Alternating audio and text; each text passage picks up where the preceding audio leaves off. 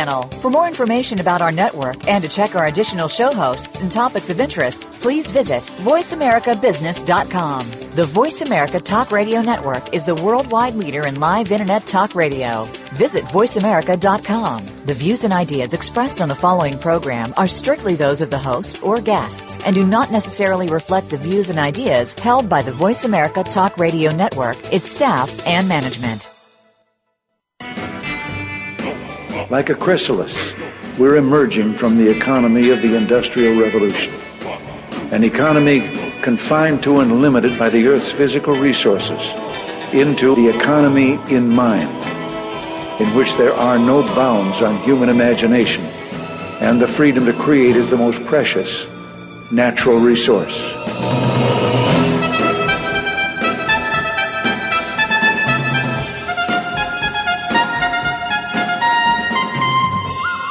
Welcome to the Soul of Enterprise Business in the Knowledge Economy, sponsored by SAGE, supporting small and medium sized businesses by creating greater freedom for them to succeed.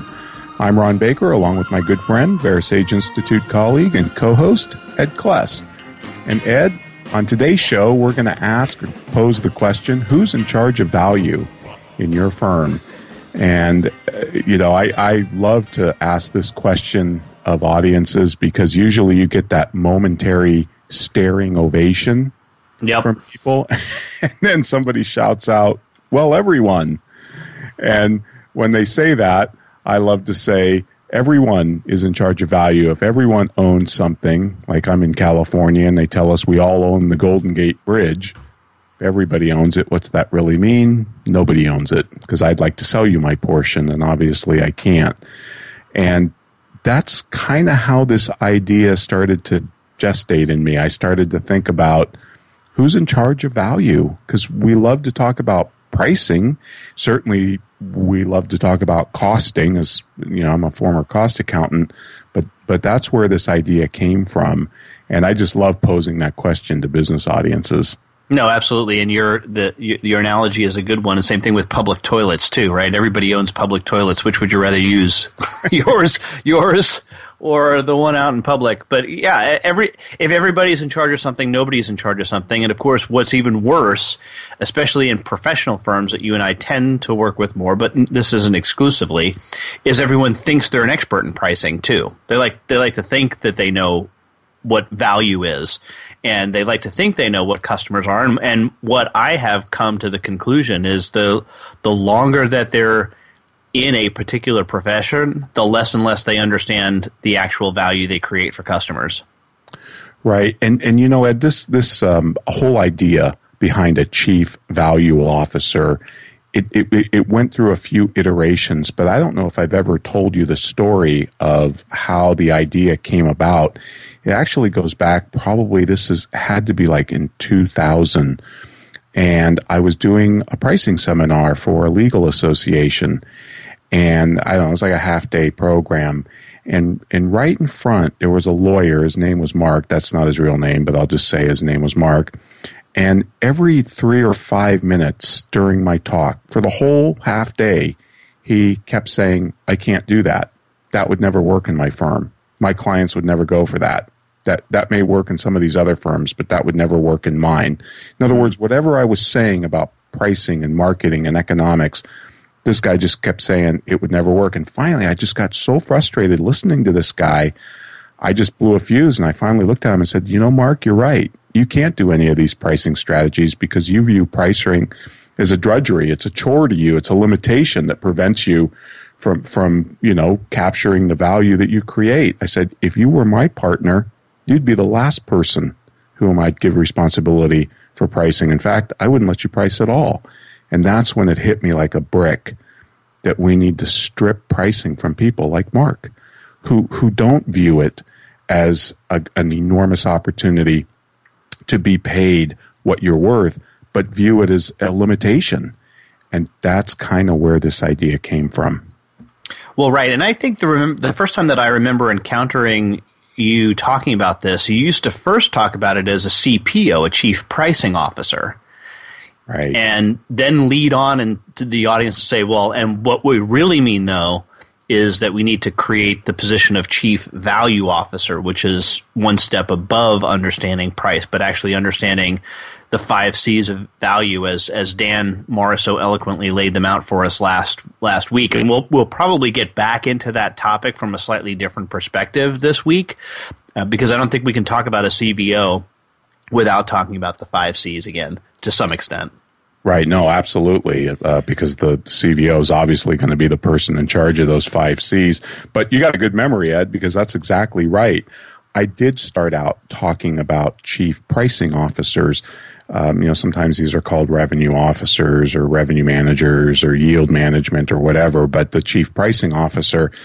But after this whole thing with Mark, and then the second iteration was our colleague Paul Kennedy, and of course our late colleague Paul O'Byrne. They run a firm in the UK, chartered accounting firm, and they actually set up. I don't know if you remember the days, but I used to advocate a pricing cartel, and I actually used that term deliberately because I wanted you to think about fixing prices on purpose in your firm. That was kind of the whole idea that yes, you're going to act like a cartel. You're going to, you know, not to collude with com- competitors, obviously, but to at least price you know, deliberately in your own firm.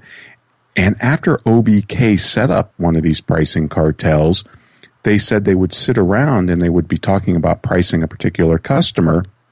And somebody would say, uh, yell out, oh, that needs to be 12,000 pounds. And then somebody else would say 15,000. And Paul Kennedy said, I realized that we were becoming inward focused. It was about the price. It wasn't about the value. So they were actually the firm that changed the terminology from pricing cartel to value council. And they started to establish a value council. And he said it finally made us more outward focused on the customer where all value is. It's outside of our four walls. And that was the second iteration to how we came up with the value council. And then the idea from CVO for CVO grew out of that. Yeah, and I always view CVO in most organizations as this this kind of uh, a Supreme Court judge or something. You know, this, somebody who who goes to the meetings where we're talking about setting price and takes all of the input from all the constituencies and then retires to their chamber and then then kind of delivers the price after that after but but it's always in the context of of value. You know the first question that we suggest that you ask before you set any price is what's the value to the customer? And if you don't know the answer to that question well go back go back and get it. You can't right. you can't go any further. That which is why 2 weeks ago when we talked about crafting the value conversation we found that that that, that was so important to have because you can't really price without understanding value. You really can. I mean, Peter Drucker uh, says, I just love this. He says, "What is value to the customer? It may be the most important question, yet it is the one least often asked." And he said one reason is that managers are quite sure that they know the answer. Value is what they in their business define as quality. But this is almost always the wrong definition. The customer never buys a product or service by definition. The customer buys the satisfaction of a want. He buys value. And it, that's a very interesting point that it's the question that's least often asked, but it's the most important question. Well, because it's it is thought to be inherent, right? The whole the whole notion is is that well, we have this product; it must have value. Again, it's it's internal to external and not external externally focused, and and you you have to go outside the organization to to fully understand that. Uh, you know, it, it's it is a, a fascinating topic to to create someone at the C level for this. And Ron, I I know for a fact that you're the the first person I ever heard talk about chief value officer. But I can tell you this: it's it's it's taken on a life of its own. If you if you Google chief value officer, it's more than just Ron Baker books that you're going to run into now. I, I know. I I, I I am pretty proud of coming up with that, but it, it wasn't. I mean, it was just a whole bunch of things coming together, they, and I guess it is because of our work, Ed, with uh, professional firms, where you know, in the typical professional firm, like say an accounting firm, law firm, where you have partners, each partner gets to price just because they're a partner, right? And yet, most of them suck at it. And it dawned on me that you know businesses are built based upon division and specialization of labor, like Adam Smith pointed out. You know, you, you let people uh, do what they're really good at. And I thought to myself, why are we letting people price who suck at it? This is crazy. I mean, at least in golf, if I'm a crappy golfer and I'm put on your team, well, at least I have a handicap. But the handicap for a crappy pricer in a firm is money out of everybody else's pocket. And I just think that's unacceptable. And that's when it dawned on me that somebody needs to be in charge of this, and hence the CVO role. Um, and and like you said, I I I think of the CVO as the eyes, ears, and throat of the customer. You know, the kind of person who runs around like a broken record and says, "Why are we doing this? Is this creating any value for the customers?" And if not, then it's waste and we probably should get rid of it or re-engineer it or do something else. And and that's that's kind of how I think about that role. But you do think it's different from, say, like a, a, chief customer officer, though, or a chief customer experience officer, or have they, in a sense, uh, melded in your mind a little bit? I, I, I don't know because I you know I, I've been looking at some things around the chief experience officer, and I know Sage has one, right? Right, we do. Yep, great yeah, guy, maybe, Brad Smith. Give a little okay. shout out there. oh, great, and maybe we can get Brad on the show because I'd love to hear about some of his functions because.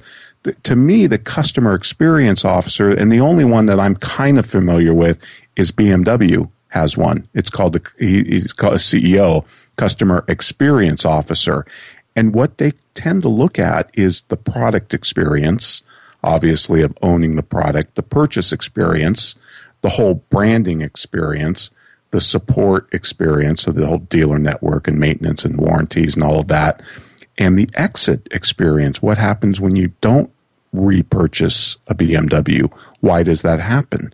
Or why don't you purchase it in the first place and maybe you buy a competitor?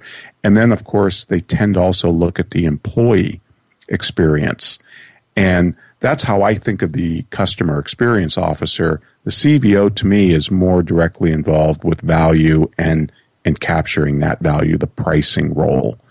Um, but have they morphed in your mind? They haven't, and they, and they're they they clearly are. There's a lot of overlap, though, right? There because is. what, especially with professional firms, because the the experience often is the same thing as this as this the product right? It, it, it, right. it is it is the same one and the same. So I, I think that that it, for professional firms and but let you know broadening this this conversation out to a company like Sage. Well, no, we we we clearly have products that that we sell, and there there's an experience around those products. You know, one of the most profound things that Brad has ever said to me, which which you know really hit me, is you know the the customer experience is most often people entering transactions into the, to a system. That that's what that's what mm-hmm, it is, mm-hmm, right? Sure. right. So. and and we, we don't we we like to think of it as the people interaction, but it's not always right. There's there's other other things, and it's all encompassing and that's where I think this this value chief value officer uh, steps in in a slightly different role because it may not be looking specifically at the product. It's really more looking at that satisfaction of a want that that Drucker talked about. That we're, we're what is that want? What what can, how can we creatively think around that want uh, to create things that that would be of value to them? Right, and and the other thought that I had about the CVO role was, you know, even though they may work with a value council, uh, I wanted one throat to choke. I wanted one guy or one person to be responsible for pricing and, like you say, to do the final deliberation and basically to have the tie vote. And, and that was another um, idea behind it. And of course, when we come back, folks, we need to take a break. But when we come back, we, we will uh, revisit the five C's. But as Ed said, we'll do it in a different context. And in the meantime, remember that you can follow the show at Verasage dot dot dot dot com slash tsoe. Uh, we post show notes every week, and uh, you can also email myself or Ed at tsoe at verasage.com. And also, you can follow the show live on Twitter at hashtag AskTSOE and put in a comment or, or a question for Ed or myself. And in the meantime, we want to hear from our sponsor, Leading Results.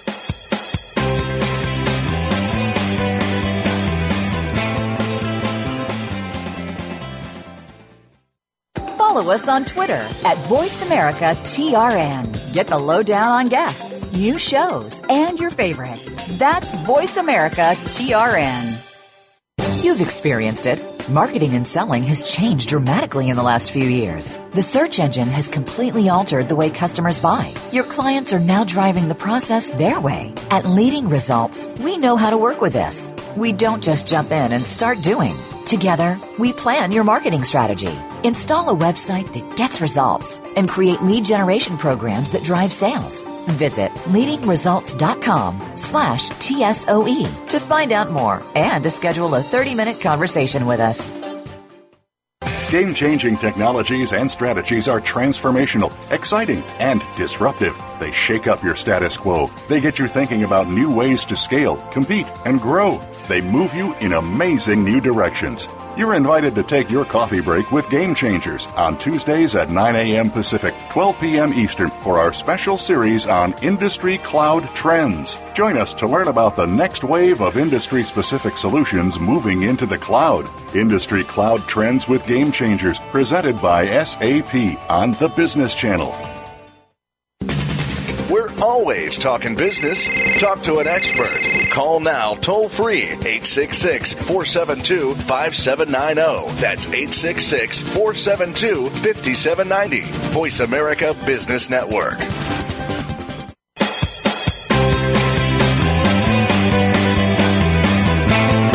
You are tuned into The Soul of Enterprise with Ron Baker and Ed Kless. To find out more about our show, visit verasage.com. You may also tweet us at Verasage. That's V E R A S A G E. Now, back to The Soul of Enterprise. And of course, you can hashtag Ask TSOE to ask a, a, question during the show, and we'd be happy to do so. And um, even if you're listening to the show as an archive, which many of our listeners do, we're happy for you to do that as well. But uh, please do use the hashtag Ask TSOE, and we can certainly return to the, a topic, a question that you might have, especially on our Free Rider Fridays, which we have coming up in two weeks. Uh, those of you who were expecting Joe Pine today, since we did do an initial blast about Joe Pine being on the show. Unfortunately, he could not make it due to a consulting engagement that he was involved in. So instead, we will have Joe Pine on on March 6th. So we're looking forward to having him, which is fine because it gives me and more time to prep. I was reading a little bit of the, the book, Ron, and I got to tell you, it, it's it's very meaty. And I was this will give us a chance to give us much better treatment. Right, right. And and you know, I don't feel too bad for Joe having to cancel because he's in Venice. Italy. Yeah, so, sucks you know, to be him, I suppose. T- tough, tough, tough assignment. But Ed, you're working your way through the customer experience book. Yes, uh-huh. It, they uh-huh. expanded. Yeah, he's come Yeah. out with the second edition. He's got a second book, folks, called The Laws of Managing, which is is a relatively short book and, and very, very thought provoking. And then he's also got a, a more recent book called Infinite Possibility. And I'm actually working my way through that one, Ed. And I'm telling you, it's it's really, really good. It's all about how to create value in a digital world. And he's got this very interesting framework. It's complex, but I- it's it's right on. And he's given some great examples. I just can't wait to talk to this guy. He's gonna it's gonna be a great show. Yep. Uh, well, well, value value creation is complex. Let's face it; it's a complex thing, which is which is why we're suggesting that value become a core competency in your organization, and and why you take that value and extend that then to to that person being in charge then of pricing as well. And uh, let's let's revisit Ron quickly the, the the five C's of value. Dan talked about them as I said really well last week, and I and I think a very specific instance. But I think we can back out a little bit, maybe take a slightly higher view than than than he did. And they are, and and by the way, we owe this, of course, to Tom Nagle and Reed Holden, uh, because this comes from the strategy and tactics of pricing. And it's the the first i- is comprehend value to customers. The second is create value for customers. Third is communicate the value you create. Four is convince customers that they must pay for value. And then five is capture the value with strategic pricing based on value and not costs and effort. So, Ron, why don't you, you touch on maybe the first couple of those? Comprehend value to customer. Yeah, and Ed, I think this all revolves around Drucker's idea of the marketing concept. You know, this idea that all results in, in, in any organization are external, right? I know we've talked about this before, but the idea that the results of a hospital or a cured patient, the result of a school, you know, an educated child, the result of a church, a saved soul, all of these things take place outside of the four walls. And that's what I like either about whether you call it a chief value officer or a customer experience officer. Somebody inside the organization is actually forced to look outside you know, we've talked about this constantly, but it's just amazing to me how how few organizations, as they get more, you know, as they as they grow and get bigger, they start to turn inward and they stop looking outside. And so that's what these five C's are really designed to do, is direct the the focus outside on the customer. So comprehending the value drivers of your customers, really understanding at a deep level, whether you sell a product or service or some combination thereof, it doesn't matter, but comprehending what the value drivers are to your customers. Like you said, Ed, about the transactions, the features and the benefits that really, really matter to them. You know, one thing I learned about studying car companies is they're kind of they're masters at understanding the psychology be, behind what's important in in picking out a car and it's very subtle things like how well you think the door closes hey, know, I know how, how so, and and you know that sound. It's even a it's a sound. It, it, it's it, not even it's it's not even something that you can look at. It's a sound you hear. It is. And, and Lexus is a company like Lexus is fanatical about things like this. So the hinges they use and uh, other things they do to make that sound really, really solid. Uh, because it's those types of decisions that might push a customer over into to buying a car or not. Just fascinating. And I think that's what we mean by that comprehension is really understand it. And, and you know, I'm reminded of what uh, I think both Stanley Marcus and even J.W. Marriott used to say this you know, understanding the customer can't be done from the inside of your office and it can't be done just looking at data. You got to go out and talk to people. Get out from under your desk and actually Absolutely. talk to talk to people and what, what I think this is so critical, this is where the, the, the whole concept of the value gap exercise, I think, comes into play to, to understand that that value creation piece. And to yes, you can talk about it inside your organization to a certain extent. And I've often had some very successful consulting engagements where I've I've gone in with people doing the value gap exercise and have had and had conversations where they start to realize oh my gosh, we've been creating millions of dollars worth of value for some of these customers. And, and it's it's it's mind blowing in a lot of senses to them. And my suggestion when I leave is always, okay, this is great that we just did this internally. Now go actually talk to them. Right. Now go have a conversation. Yep. Yep. That that whole create you know and another thing i learned from the disney university about how they think about creating value so the second c the creating value for customers is they use this analysis called moments of truth where they try and figure out every point of contact uh, that a, a, a guest could have in a park and just one example that sticks in my mind because they use this at the university as an example is when they initially opened Epcot which I, I, don't know, came like 1981 or 82 or something. I think Disney World opened in 74. And one of the things the guests didn't like about Epcot, the, the kids, was there were no characters. So they didn't have those moments of truth with Mickey and Goofy and all the characters. And that taught them that, yeah, we needed to get more characters into Epcot. So now they have a, a, a really well balanced uh, distribution of, of characters because they realize that's a critical moment of truth in as part of the experience of going to a Disney park. Right, right, absolutely. And then the third C, of course, then is communicate that value to your customer. And this is, I, I suppose, to some extent, where the, the what has traditionally been known as the marketing function comes in. And that is to, to talk about what this experience is, is going to be and how critical it is for the messaging to be so crisp and on on point. You know, one of the things that I think you and I both see about professional firms is you go to their websites and they're just they say the same thing and they're completely boring. Right. And and and they all say they want to be a trusted advisor. You know, we'll we'll have to do a, another show on that someday. Right. But but how is it that they're actually communicating that value back to the customer. It, it, th- this, I think, of the five C's, this is the one that I actually struggle with the most because how how does one communicate back the value to the customer? It, I find that to be difficult. It, it is Ed. It's the one I struggle with the most as well because I, you know, when I when I come to this C, I think of Tim Williams, and I think of you know how he talks about the brand and a brand can only stand for one thing, and you've got to be completely consistent in your messages, and you you know you can't sell Rolls Royces and Chevys out of the same dealership. But I, but I think another, and, and you're right. I think you know a lot of professional firms, their websites all look the same. Heck, their business cards look the same. Paul Dunn used to do this exercise where he'd gather up all the CPA's business cards in a room when he gave a talk, and guess what? They they they all practically looked the same. And he used to tease people. He'd go, "Oh, look at this one's got raised letterings at least," you know, and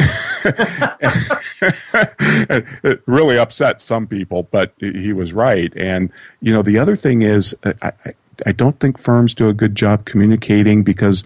I mean, they wrap everything into an hourly rate, and that just like it commoditizes you into an hourly rate, and it, it just makes it so much easier for you know, customers to sit back and then start comparing firms based on an hourly rate rather than other, you know, really differentiating factors about the relationship that, that makes your firm different. So the communication is one I struggle with too because I think it's really, really difficult.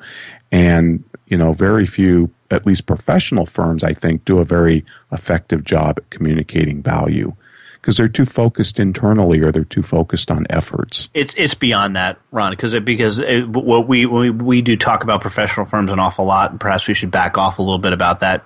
Uh, but let, us face it, businesses do a do a fairly crappy job overall of of communicating that value. Go to any website, and it's going to be very difficult for you to find the value proposition on their site. Right, right. No, it's it's a fair point. And then, of course, the fourth one is convince customers that they must pay for value. And the thing that I think is really important here, and, and another vital role of the CVO, is to maintain the pricing integrity of a company.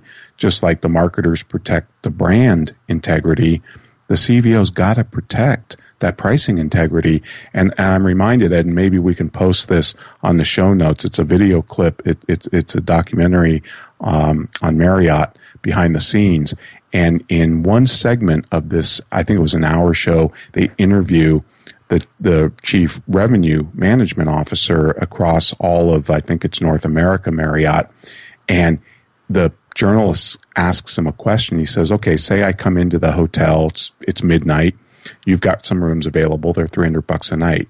And he says, and I offer you 200. I say, how about 200? Will you take 200? And this pricing guy looked at this journalist and he said, no, never. Absolutely not. Never. He said, that's called the fade. And, and, the guy's like, what? There's a term for it? He said, yep, it's called the fade. And he says, and nobody does it anymore. He said, there's a few, but we don't really like that. He said, because if we accept that, if we take your $200, then he says, We've just trained you not to book in advance. And he said, That's crazy. And I have to say it as a former cost accountant, any cost accountant would look at that question and say, absolutely take the $200 because it's better to get 200 than let the room go empty. And that's not how a pricer thinks at all. No, not at all. And in fact, when we come back from this break, I, I want to uh, tell the story ab- uh, about this as well, because my, my big challenge is, is that we allow salespeople to do the same same thing on a on a regular basis. But we are up against a break here, so we would like to to take that as well. But if you do want to get a hold of us, you can always use hashtag AskTSOE during the show, and there are some nice tweets coming in. Want to give some shout outs to some folks who've uh, we've been talking to. Uh, uh, appreciate their their uh, Jared especially. Thanks for your, your tweet. But uh, you can also send us questions at tsoe at verasage.com. and of course show notes and that type of thing can be found at verasage.com slash tsoe. But right now we're going to hear from our friend Peter Wolf and Azamba.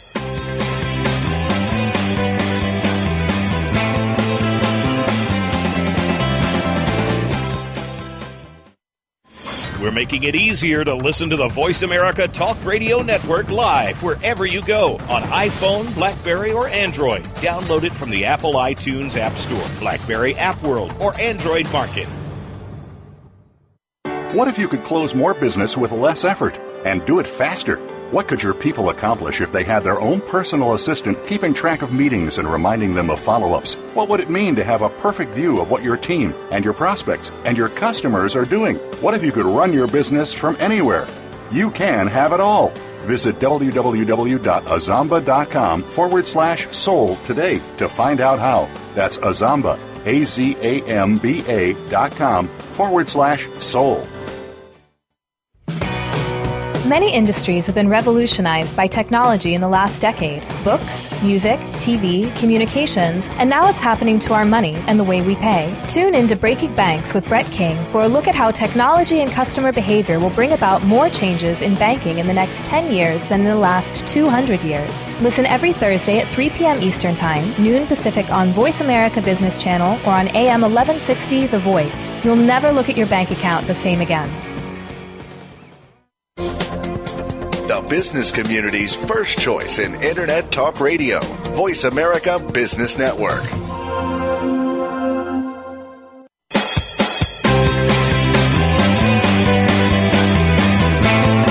You are tuned into The Soul of Enterprise with Ron Baker and Ed Kless. To find out more about our show, visit Verasage.com.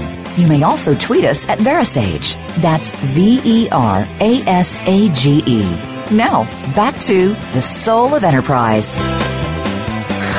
so, Ron, our friend Dawn says uh, you can't talk about value and then force some customer to go through some insane automated phone tree. enjoy enjoy our conversation about value, but first, a little Hall and Oates. yeah, the best of for an hour and a half. And your business is important to us. Please stay. Yeah, don't forget, or your your business is important to us. Uh, and now more from Barry Manilow. No, I, I kind of like Barry Manilow. I got to admit. All right, but uh, we, before we, we, I said I was going to talk about salespeople, and one of the things that, that in my observation, it, it happens, especially in the industry that I've been around, that's software, is this idea and notion that somehow software salespeople have been involved in the pricing process, which makes me crazy. I mean, why why would you give the pricing function to someone whose job it is to sell stuff? You know, what do you think they're going to do? Well, they're going to sell stuff. And what I mean by this is giving them the pricing function of the, this word that I absolutely hate, and that is, of course, discount. Right. Right. To the, to the point where it has become so ubiquitous in software and other that, that you that we say, well, it's it's it, we just have to because it's just part of the business. It's part of the business now. We have to give a discount instead of looking at this from the perspective that we talk about, which is to give people choice. Right? Give people choice. No, it's about giving discounts because it's the end of the month or the end of the quarter. And I said, Do you realize how insane this is? Just first of all, you're you're you're giving you're saying that your price is based on the position of the earth in its revolution around the sun. right? Yeah. No. that our price, our price, that part of the function of pricing is where is the Earth in the yep. journey around the sun, and that functions into how we set price. Yep. Right. I mean, this this is this is this, it, it's it's astronomy, astrology. It's, it's just outright astrology. You know, we make fun of people for this, but that but that's absolutely what it is. Discounting based on a date is astrology. That's all and, it is. And you trained your customers just and like that's the, the second part. You've trained your customer now to constantly ask for a discount forever in the future. Done. And, and Ed, what's the statistics that Reed Holden? He talks about this a lot because I guess he's got some clients who are software uh, publishers. It, it's an astonishing number of the percentage of sales that happen in that last week of the quarter or whatever it, it's crazy, and a, lot of you know this is enterprise software in a lot of cases. I mean, we're not talking about you know a, a, the the low end here. We're talking the, the my experience is mid market and upper end. Right? Do people buy an ERP solution, as we like to do it, or accounting? Do they buy it because it's on sale? Really? I mean, right. the, the way I've always viewed it, it's sort of it would be like buying you know a triple bypass surgery because it's on sale that month. Right. Nobody nobody does a new accounting implementation Because because it's on sale. sale.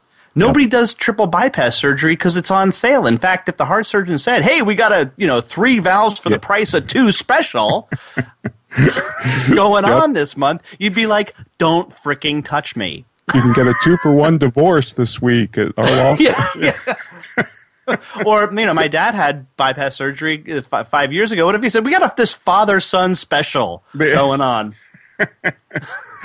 you know, when I first, and this is another reason the CVO role kind of germinated in my mind as well. But when I started working with Professional Pricing Society, there was a huge debate. And I think this debate is kind of never ending over should pricing be centralized and giving given over to a, a group of centralized people, or should it be distributed either amongst the salesmen or a combination thereof? And and Ed, my my reading and my research and my empirical evidence tell me it needs to be centralized for precisely some of the reasons you said. You know, salespeople are paid to make sales. Quickest way to make the sale: cut the price. Yep. Well, that drives pricing people nuts because that degrades your integrity.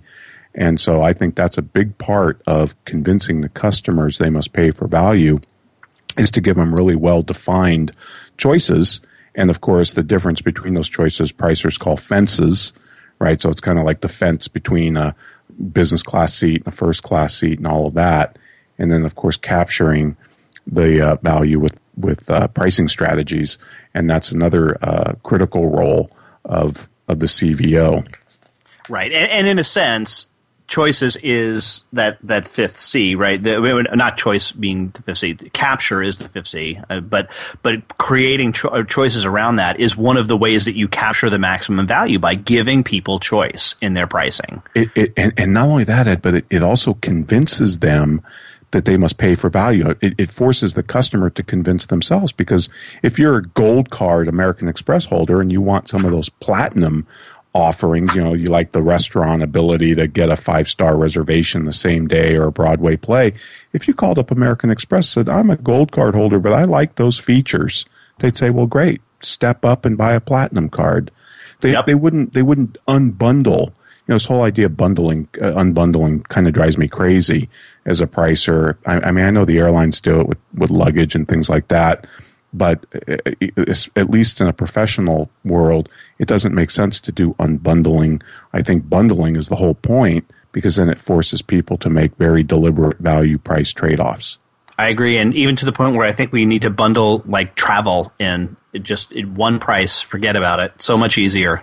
Yep, absolutely, absolutely. So, so, so there has been some experimentation run with some organizations adopting this chief value officer. And one of the things that you've noticed, I think this is a really interesting thing that you've come up with over the years, is that there seems to be some characteristics of people who are in this role of chief value officer. And they, they spell out Lacey. I don't know what that's supposed to mean, but but I, think it's uh, the same way you got Ford, Ed. Yeah, uh, just it just know, happenstance. Just, it just happened. It, yep, yep. Okay, yep. and they are leadership, attitude, commitment, experimentation, and use. So let's let's deal with those in order quickly. First, le- leadership. Talk about what you mean when you mean a chief value officer needs to be in a leadership. Well, I think the first thing is they have to have that self esteem. We've talked about self esteem in a prior show, or self respect, whatever you want to call it. But they but they have to have that. They have to believe that there's great nobility in being paid what you're worth. But beyond that, what I found because as you know, pricing is is a multidisciplinary function. I mean, you've got to partly think like a cost accountant a little bit. You have to think like uh, an actuary because if you're pricing risk, you have to think like an economist, a psychologist, a psychiatrist, all of these things. So you need leadership skills. You need to have respect and credibility across multiple functions in the organization because you're going to be dealing with all of them. R&D, marketing, sales, finance, all of that. And so people better listen when you speak. You better have some type of, you know, gravitas when it comes to that. And it, it, that that's what I meant by the leadership. You have to you have to be well respected by multiple groups within inside the organization. Do you think there's a factor of some of the Howard Hanson, Steve Jeske stuff? Uh, you know, our friends of ours who we've we've had on the show prior. Uh, uh, that there there's got to be a non-anxious factor. Oh, Ed, absolutely. In fact, uh, I, I want to read some of the lessons that one of the world's first, at least that I know of, one of the world's first CVOs. Uh, he wrote a little blurb for me in one of my books about what he's learned, and and we'll share some of those insights. And I was just looking at those prior to the show, and I was exactly thinking Howard Hansen's book, Healing Leadership. This is a non-anxious person. Yeah, I think that's that's part of the the, the, the important characteristic. So we'll get we'll get those those those uh, things posted up. But next up is attitude. And and just one more quick thing on the leadership one. It, it, you know, like you said, you you want this person in the CVO role to have the tie boat, to have the ultimate responsibility. Yes, he can he or she can have a value council below them, but but they get ultimate responsibility. And and again, the reason is we want one throat to choke, but also because of what Margaret Thatcher said. It's one of my favorite lines from her is consensus is the negation of leadership. And somebody needs to take responsibility and make a decision. And that's what that's what leaders are paid to do, right? Partly to make decisions. Yep. Well, attitude would be next, and certainly your friend Mark uh, did not have that attitude. No, no, not at all. He, uh, you know, didn't didn't uh, just just didn't have this idea that pricing. You know, I think the big thing about attitude first, Ed, is that not a zero sum mentality, but an abundance mentality, right? Isn't it one of Stephen Covey's seven habits of highly effective people? To mm-hmm. have an abundance mentality and not a zero sum, and I think that that has to be certainly one of the biggest attitudes inside of a CVO. But then they also talk about this these five levels of learning, you know, that we all go through when we're learning whatever skill that that you have. You know, obviously there's awareness, and then there's awkwardness, and then there's application, and then there's assimilation, and then there's finally the art right? And that's whether you talk about the 10,000 hour rule, like what Gladwell does or whatever, but, you know, ultimately pricing is an art. Uh, and, and I think that's the attitude that pricers need to bring to it. And and I guess it's it's also just a positive attitude about things. But I got you know that that leads back into the zero sum thinking that you, I, I don't think a pricer could be a negative ne- negative Nelly. It, it really No, and he, and couldn't think he was ripping people off. yes. Like you, you can you can rest assured that yeah, Apple makes by any definition windfall profits, hmm and you can bet their pricers are proud of that, and I'm rightfully sure so. they are. Yep. and rightfully so. They should be proud of that. Yeah, it, it, it, it's interesting when we bring bring Apple into the mix. I, I, I think that they, more than anyone, just uh, show show this this example of, of of pricing leadership and what it really means to have. Uh, Do they have a chief value officer? I'm I'm going to have to look that up.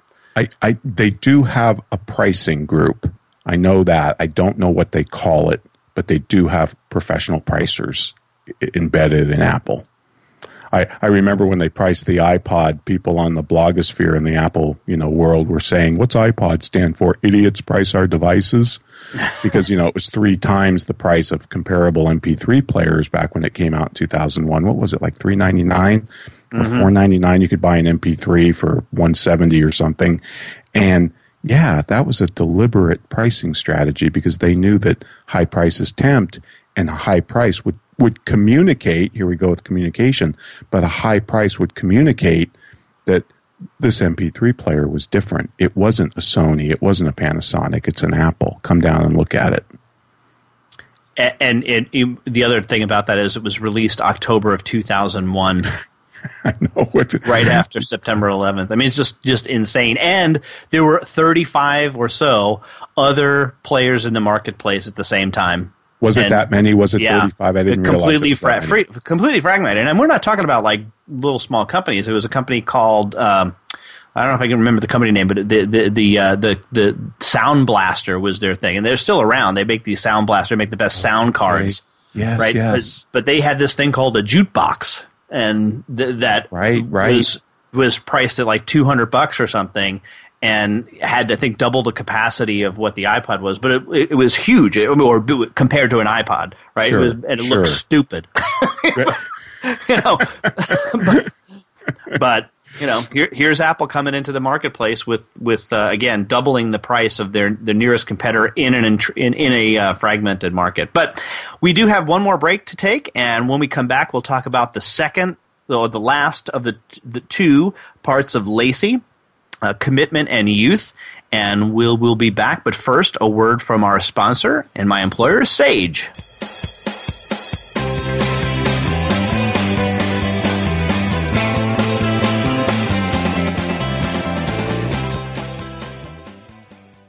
Become our friend on Facebook. Post your thoughts about our shows and network on our timeline. Visit facebook.com forward slash voice America. Four new employees, a 20% increase in revenue. Being one of the 9 million women business owners in the U.S. These are your proudest numbers, your landmarks of growth and success. Sage helps you achieve business milestones with cloud and software solutions that lead to deeper financial insights. Believe in your numbers. See what Sage can do for your business. Visit believeinyournumbers.com today. Conversations concerning money can be a bit daunting. There can be limitations with building wealth, and in general, people don't want to discuss their money until now. Listen each week for Conversations with Money featuring Franco Caliguri and Marissa Sipolinski. Our guests make money the conversation piece, how to build and maintain wealth, working with charities, and money and family members. Listen every Tuesday at 1 p.m. Pacific Time, 4 p.m. Eastern Time on the Voice America Business Channel always talking business. Talk to an expert. Call now toll free 866 472 5790. That's 866 472 5790. Voice America Business Network.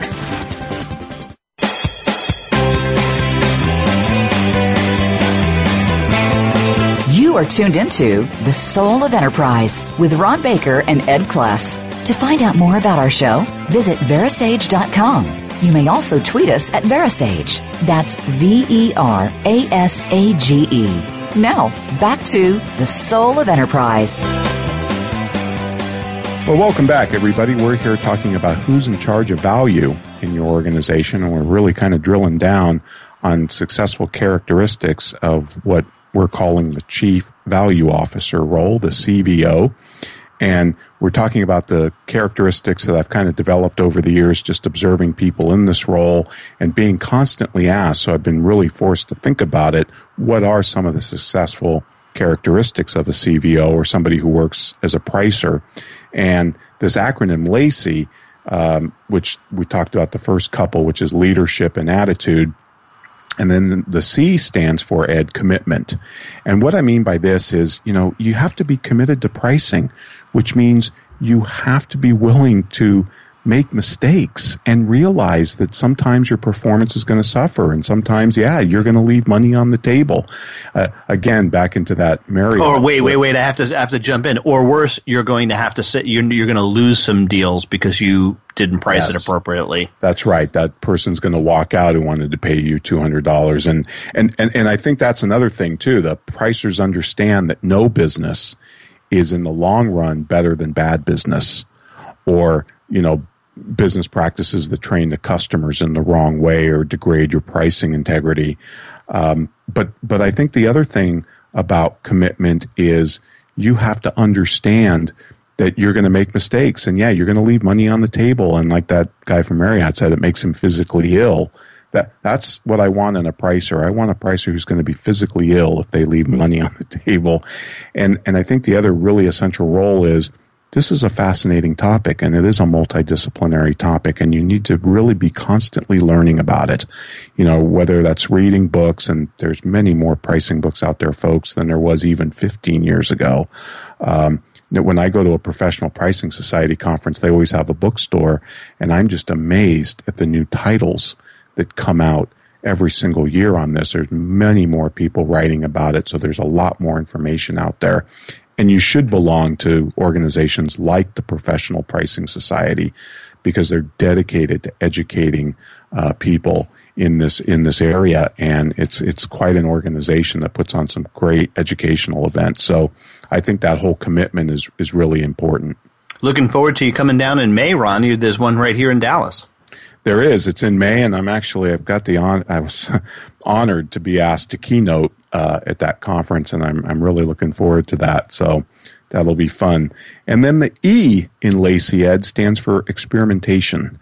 And you know this idea that well that's the way we've always done it. That you know that has, CVOs have nothing but contempt for that. That's the way we've always done it. They're constantly experimenting. And you have to with pricing, especially in the digital age we live in. You know, one person I just had a conversation with a few days ago, and he's going to be on the show. I'm excited to announce the week after Joe Pine, which is uh, March 13th, a gentleman by the name of Robert Cross.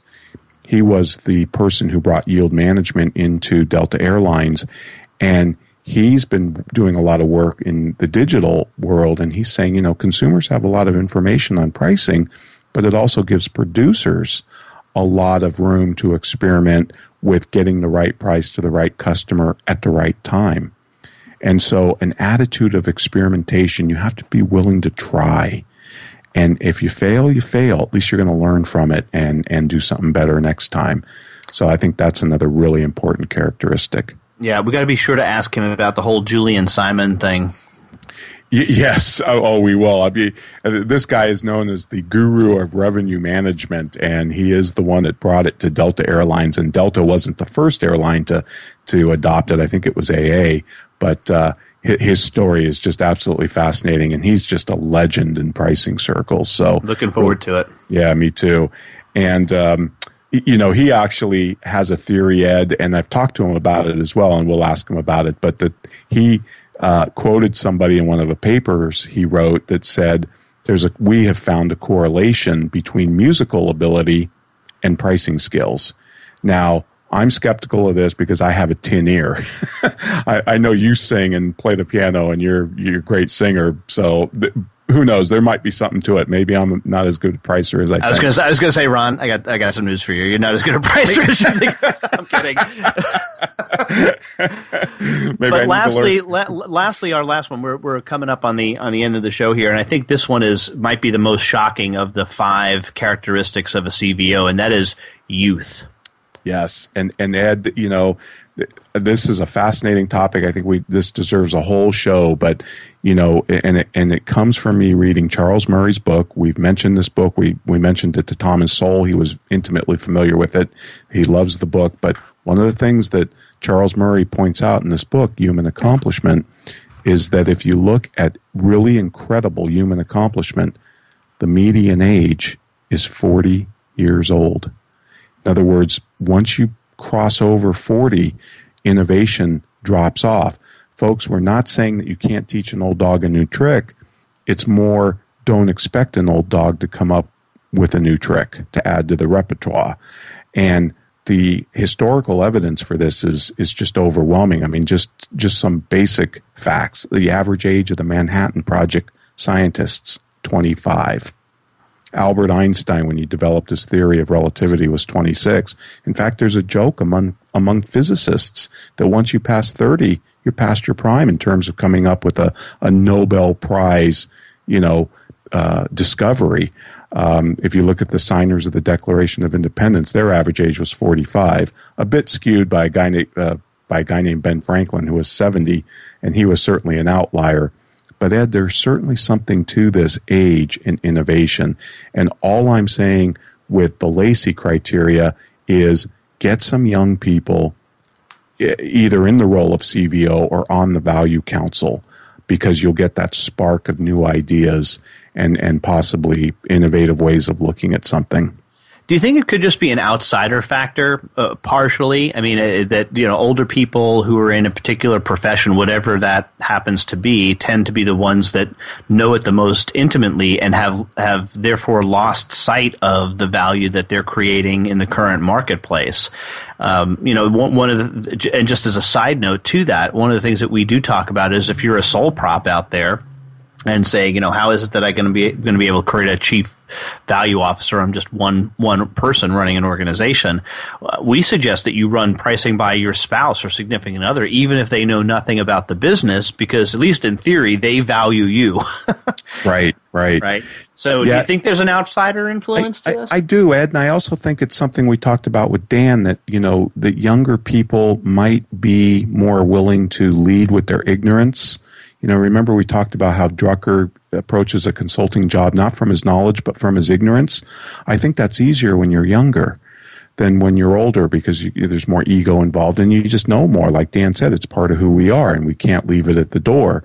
Um, and, and, and so I, it's, it's kind of a complex topic and I know it's really off-putting to hear, you know, if you're past 40, you're probably not going to come up with a super innovation.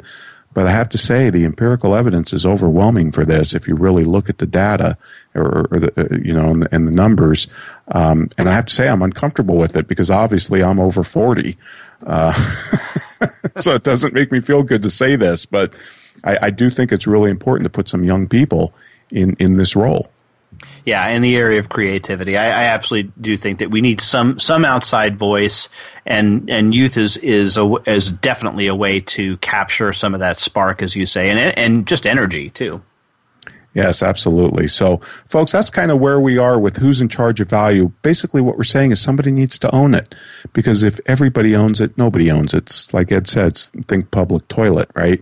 Uh, and it, having a CVO, having those eyes and ears outside of the firm, constantly looking at ways to improve the customer experience and value to the customer, I think that really gives you a competitive advantage. Plus, another thing it does, Ed, is it really sends a strong signal to your competition that you're not going to engage in price wars.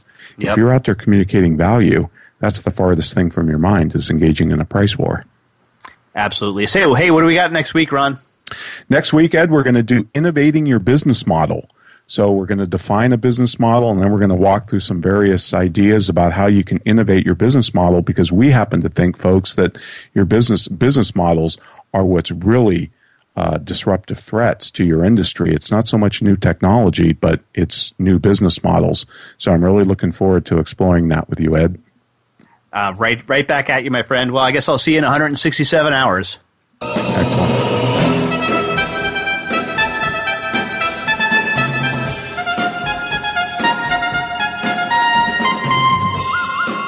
This has been the Soul of Enterprise Business in the Knowledge Economy, sponsored by Sage supporting small and medium sized businesses by creating greater freedom for them to succeed. Join us next week on Friday at 4 p.m. Eastern, 1 p.m. Pacific, where we'll be discussing innovating your business model. In the meantime, feel free to visit us at verasage.com slash TSOE for more information on each show. And feel free to uh, contact Ed or myself at TSOE at verasage.com. Thank you for listening, folks, and have a great week.